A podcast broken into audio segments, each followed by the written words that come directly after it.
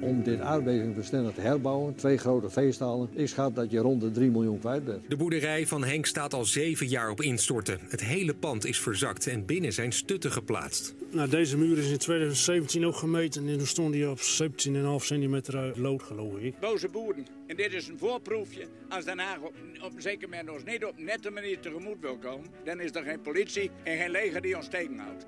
Dit zijn de Groningen Tapes. De stem van ondernemers uit Groningen. Met Hans Biesheuvel. De schade door aardbevingen als gevolg van de gaswinning dupeert ondernemers in Groningen. Zij voelen zich in de steek gelaten door de overheid en worden van het kastje naar de muur gestuurd. De toekomst is ongewis, perspectief ontbreekt en de compensatie is onvoldoende. ONL spreekt op landgoed Ekenstein en Appingedam met verschillende ondernemers. En vandaag praat ik met Mark Willem Evenhuis. Die zit hier naast mij. Welkom. Hi. Dank. Jij bent uh, eigenaar van herberg uh, In de Valk en ook van zalencentrum uh, Vita Nova Middelstum. Ik heb je een maand geleden ook een keertje gezien. Hè. Toen mocht ik daar bij jou te gast zijn. En ehm, nou ja, het laatste bedrijf staat te kopen. Heb je het me toen verteld? Daar gaan we het zo over hebben.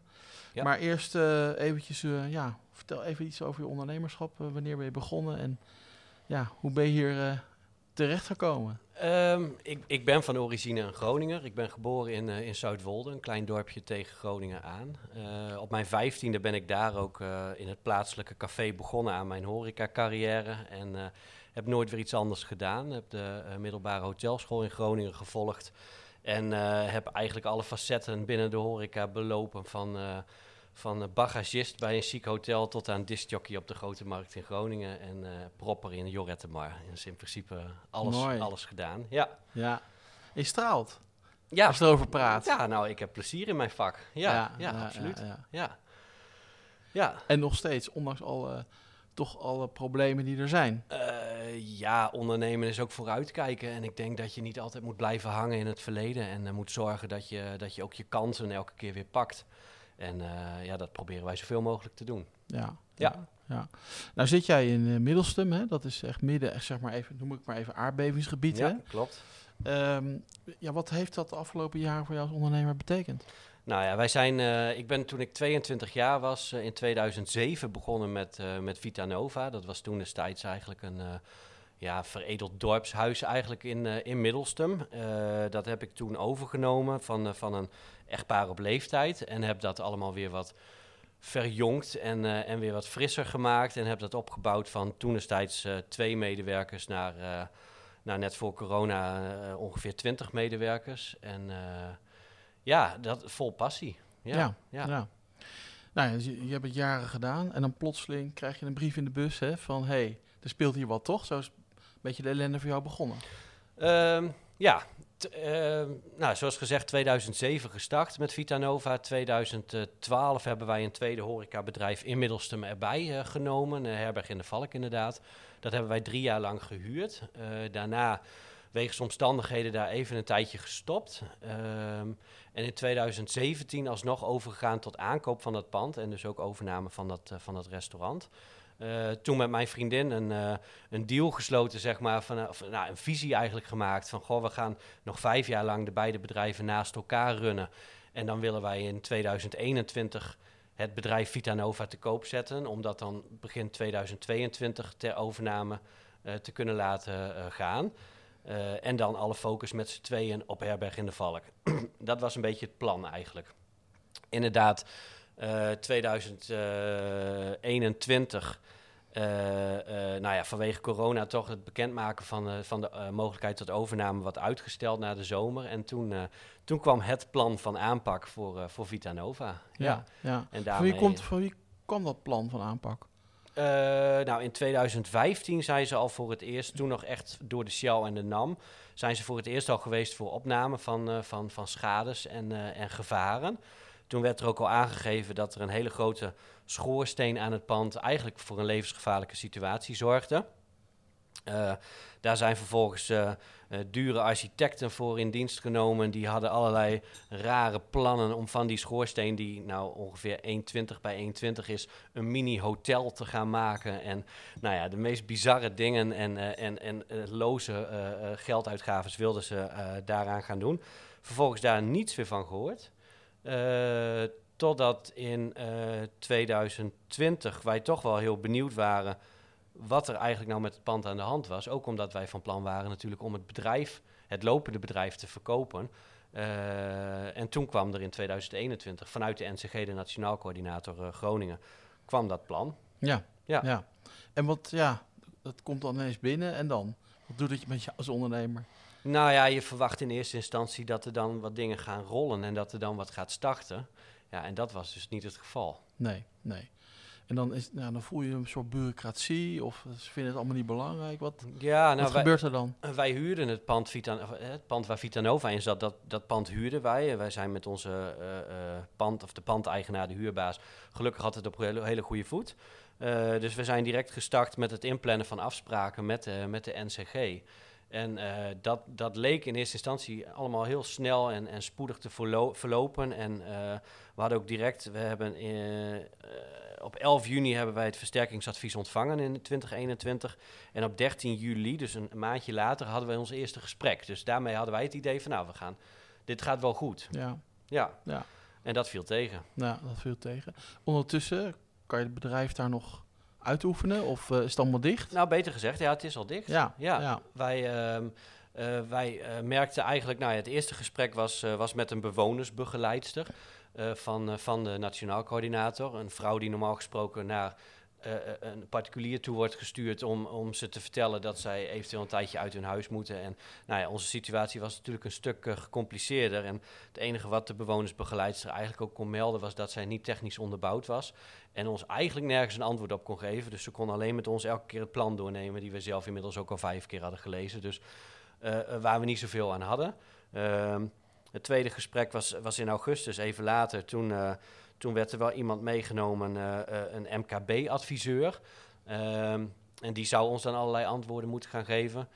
Ehm, maar die man die kon eigenlijk ook alleen maar zeggen dat er pas compensatie zou plaatsvinden financieel op het moment dat de versterking of de sloopnieuwbouw daadwerkelijk in, eh, van, van start zou gaan.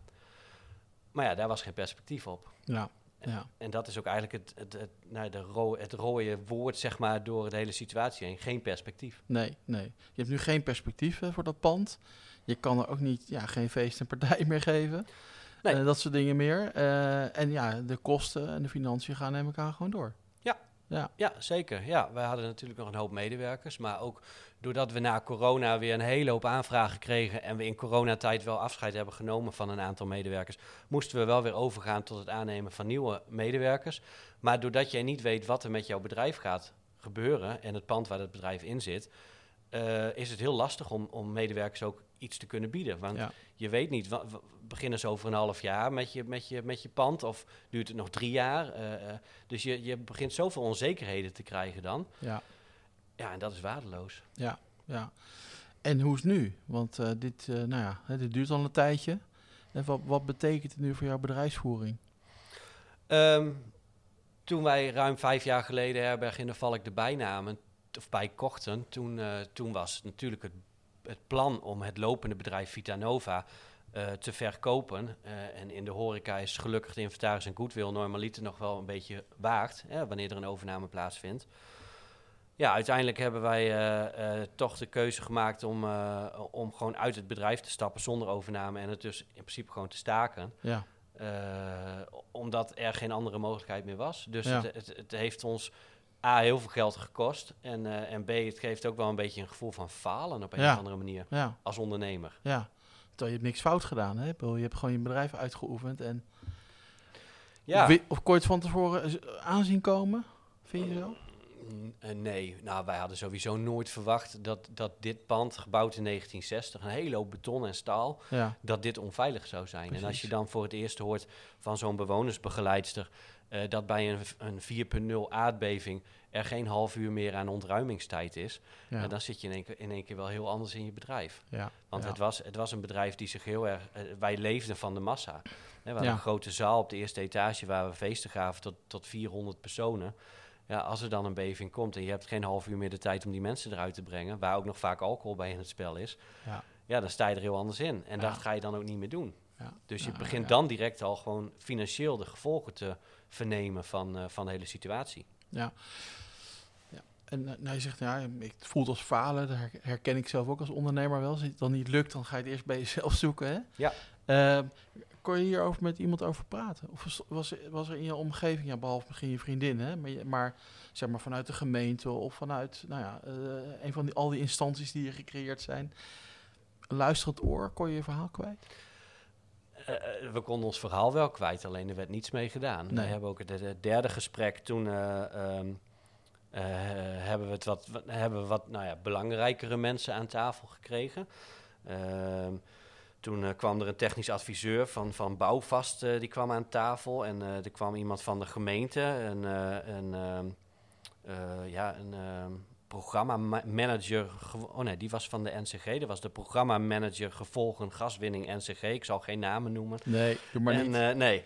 En, uh, en er zat inderdaad ook een projectregisseur aardbevingen, de baas van Eems Delta van de gemeente bij. En die mensen, ik, in het begin had ik vooral vanuit de gemeente wel het idee dat we, dat we gehoord werden.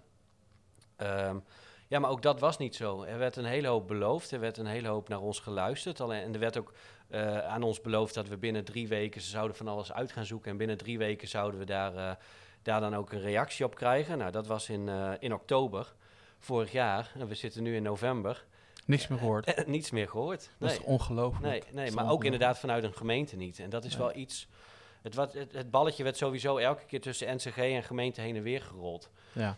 De NCG zei nee, de gemeente is onze opdrachtgever. En de gemeente zei van ja, maar wij moeten wel eerst vanuit de NCG een, uh, een akkoord krijgen. Dus je wordt aan beide kanten niet gehoord. Nee, nee, nee. nee, nee, nee. Dus al die tijd niks meer gehoord van de gemeente. Nee.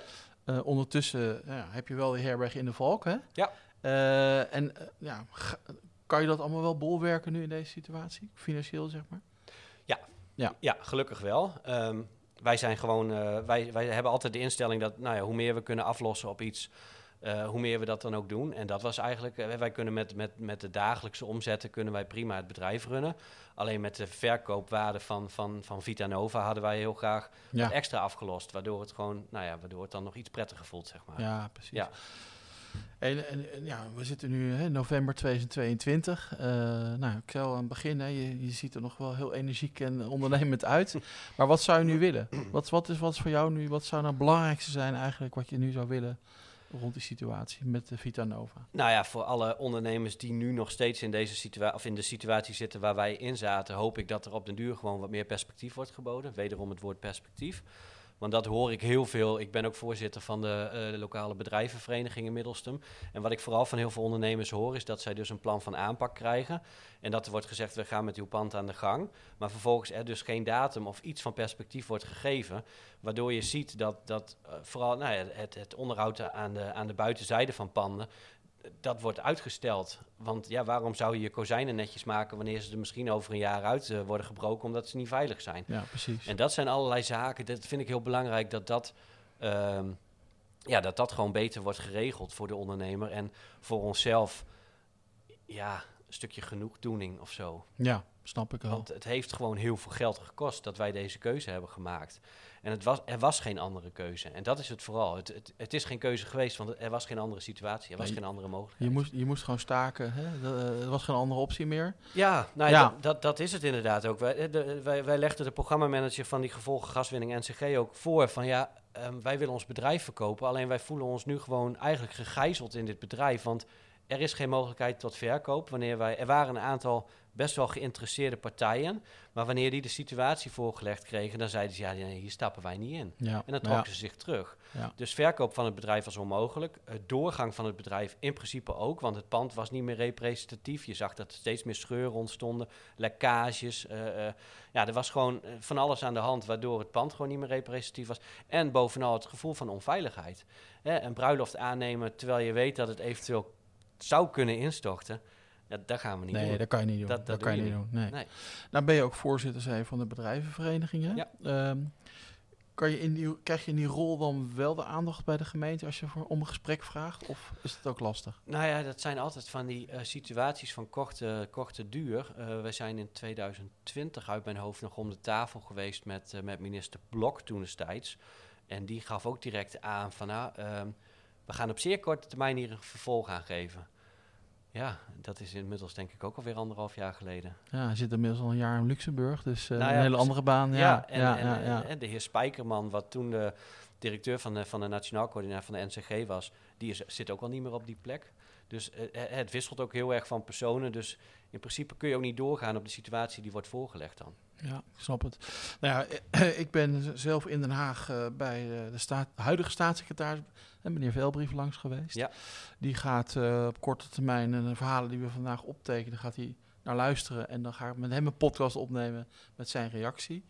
Eh, en hij heeft me ook beloofd dat we dan samen volgens hier terugkomen naar jullie om nou, dat ook nog eens een keertje met jullie door te nemen. Dus dat die toezegging kan ik vast doen. Kijk. Maar als hij nou luistert volgende week naar jouw verhaal, wat, wat wil je tegen hem zeggen? Wat is de belangrijkste boodschap die je aan hem zou willen meegeven? Nou ja, eh, ehm, de belangrijkste boodschap is inderdaad, eh, geef mensen perspectief. Dan weet je waar je aan toe bent. En dan kun je ook je plan, een ondernemer maakt plannen. En als er geen perspectief is, is er ook geen mogelijkheid tot het maken van plannen voor de toekomst.